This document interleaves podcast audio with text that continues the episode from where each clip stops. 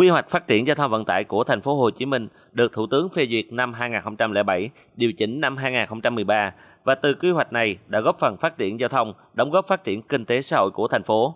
Tuy nhiên, sau một thời gian thực hiện, quy hoạch trên cũng đã bộc lộ những vấn đề lớn, đó cũng là những điểm nghẽn sự phát triển kinh tế xã hội không chỉ của thành phố Hồ Chí Minh mà của cả vùng.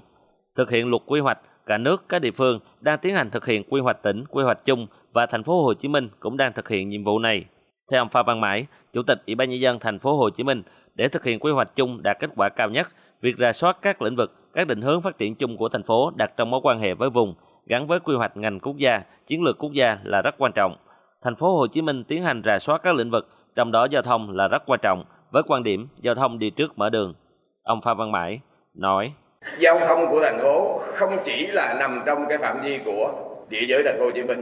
mà phải là kết nối không chỉ với các tỉnh lân cận, không chỉ với các vùng lân cận mà ở đây ta nhìn rộng ra là các cái vùng phụ cận mà kết nối quốc gia và kết nối quốc tế. Thì cho nên là những cái định hướng,